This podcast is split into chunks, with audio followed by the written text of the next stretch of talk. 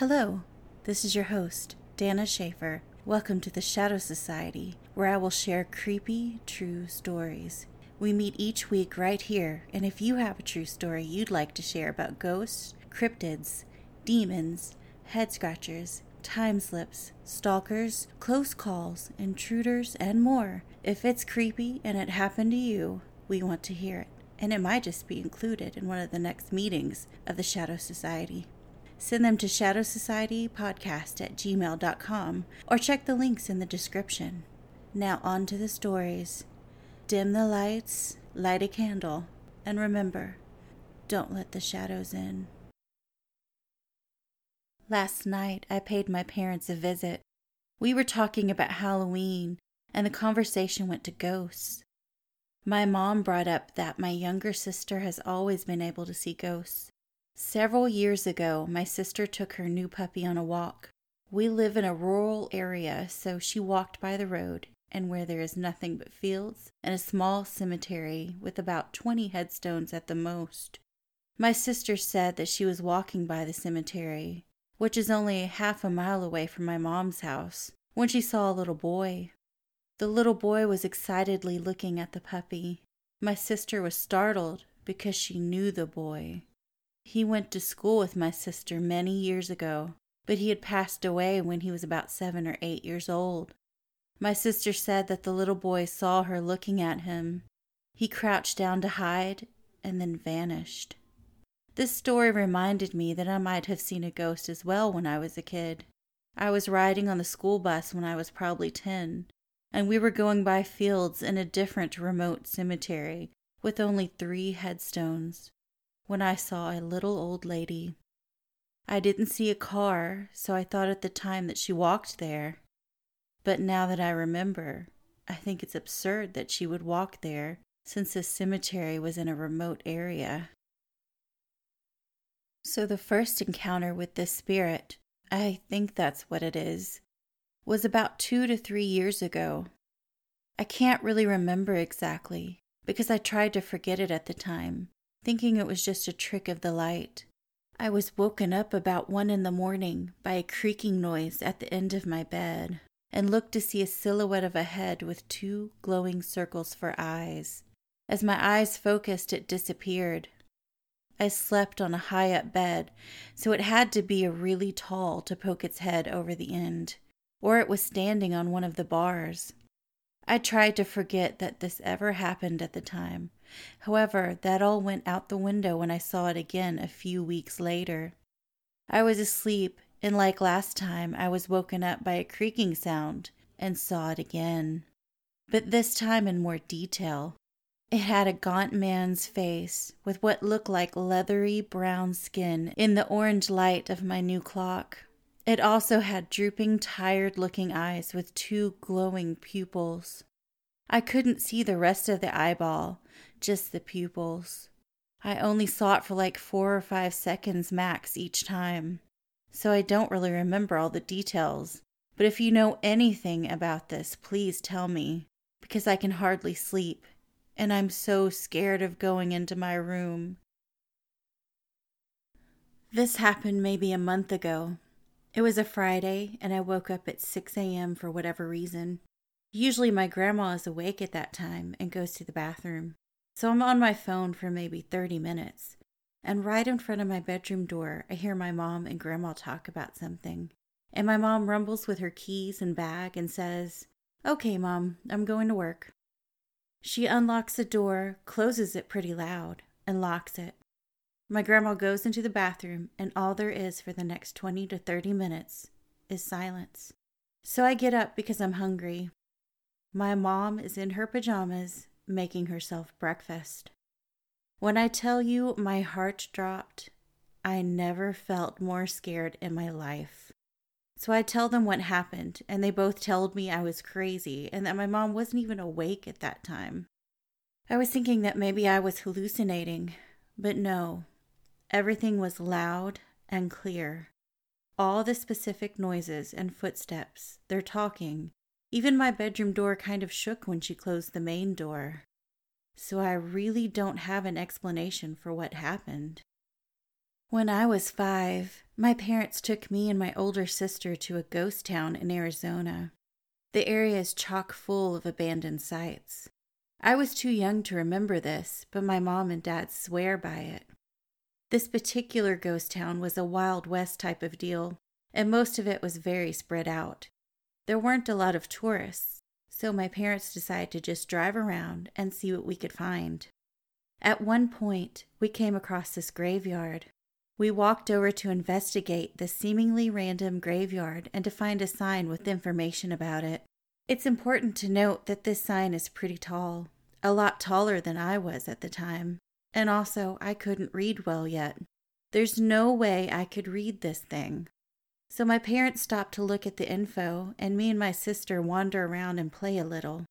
At one point, I'm walking around while playing some random imaginary game, and I look totally fine.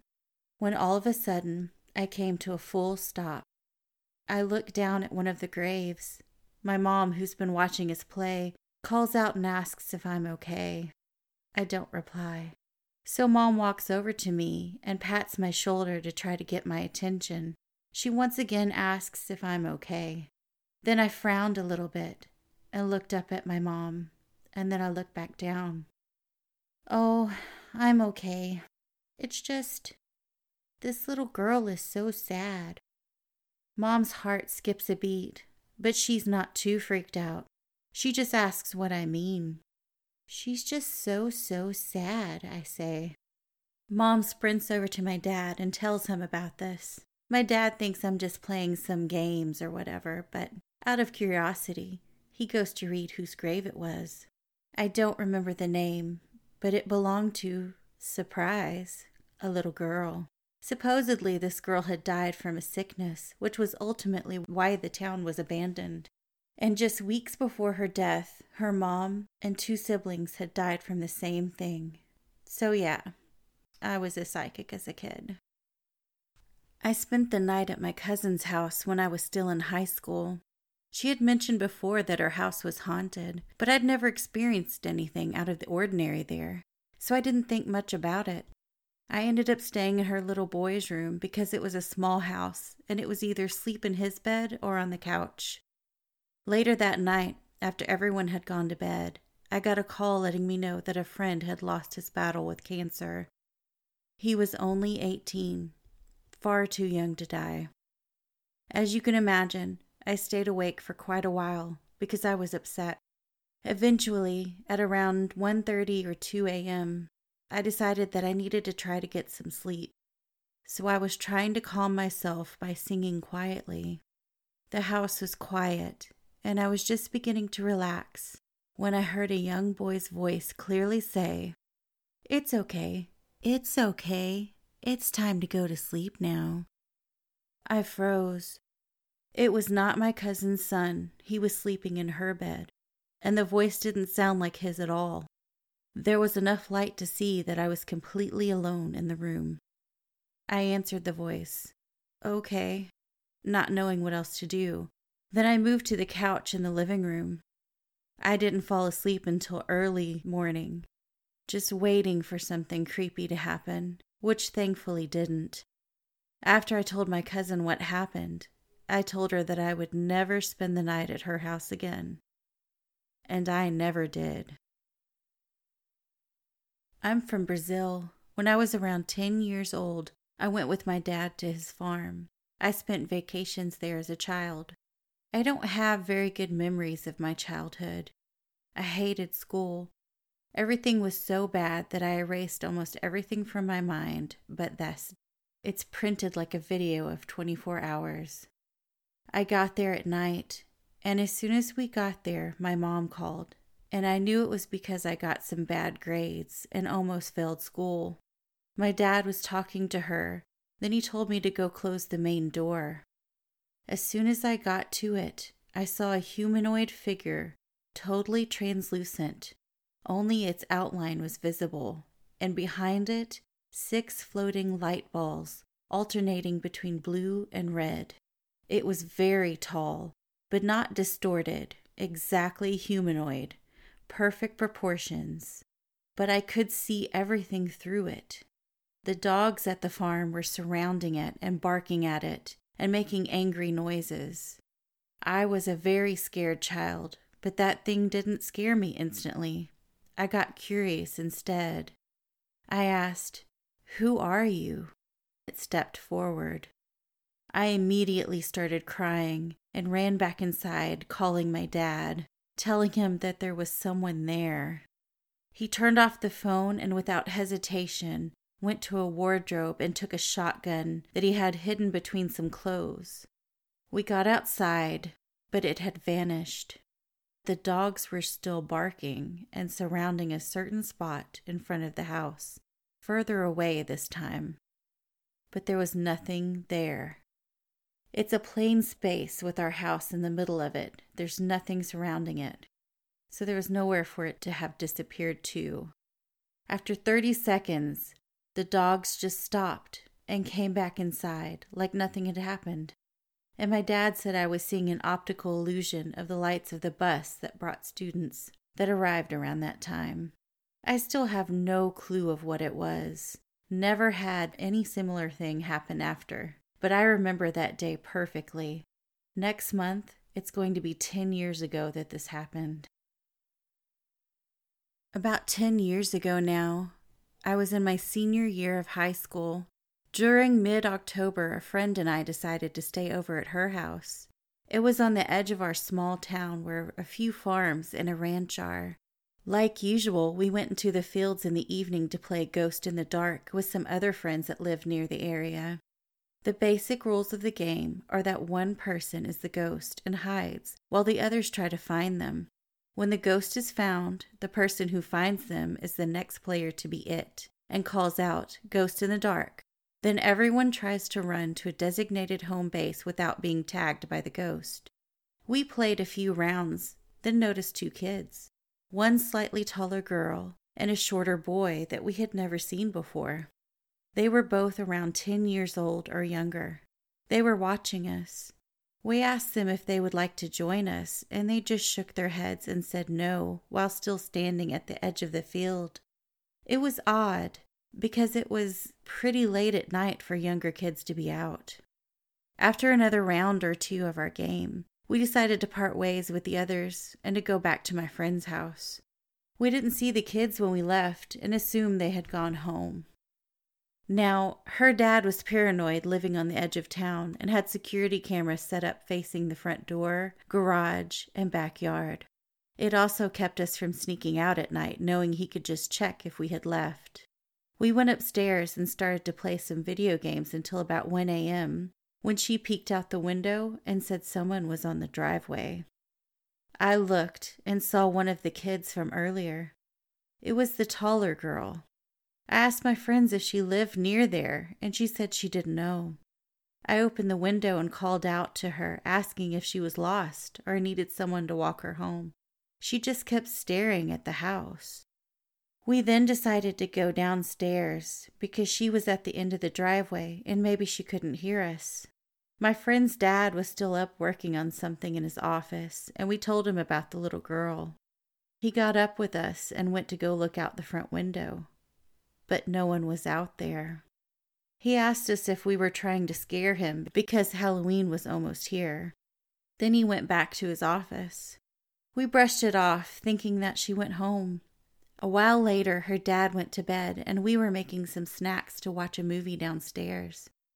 We heard a very quiet knock on the door. I almost didn't hear it at first until my friend asked about it. We tried to ignore it and watch our movie, but we heard it again, this time a bit louder. I started to get nervous because it was the middle of the night, so we woke up her dad and told him. He thought we were trying to play a prank again, but to make us feel better, he showed us the security camera footage, and we saw the little girl standing on the driveway again. This time he really believed us and called the police, saying there was a child out at night wandering the streets. She was just standing in the same place. It really freaked me out. And at that point, I just wanted to go home. We waited about an hour for the cops to show up, and when they did, there was no sign of the little girl. They told us they hadn't had any report of a lost child or anything, so they told us that they would drive around to look for her. I wanted to go home, but I was too scared to leave by myself because it was the middle of the night. In the morning, her dad was looking at the security footage of the previous night so he could take a screenshot of the girl to take to the police station. We saw her walk up by herself and just stand at the edge of the driveway for 20 minutes at a time, then leave for a while and come back for about two or three hours. She was probably just a lost little kid, but we didn't see her or the boy again, and we still can't explain the knocking on the front door. It could have been the wind, or maybe the little boy out of view of the camera. Her dad never told me if the police said anything about it, but that was the last time I stayed at her house. It was good to see you again tonight. As always, I hope you enjoyed these true stories and will join us again next week. If you did like it, please subscribe and share with your friends. Feel free to leave a review. Remember, we'd like to hear your stories too. Also, come visit us on Facebook and Instagram. This concludes this week's meeting of the Shadow Society. Until next time, don't let the shadows in.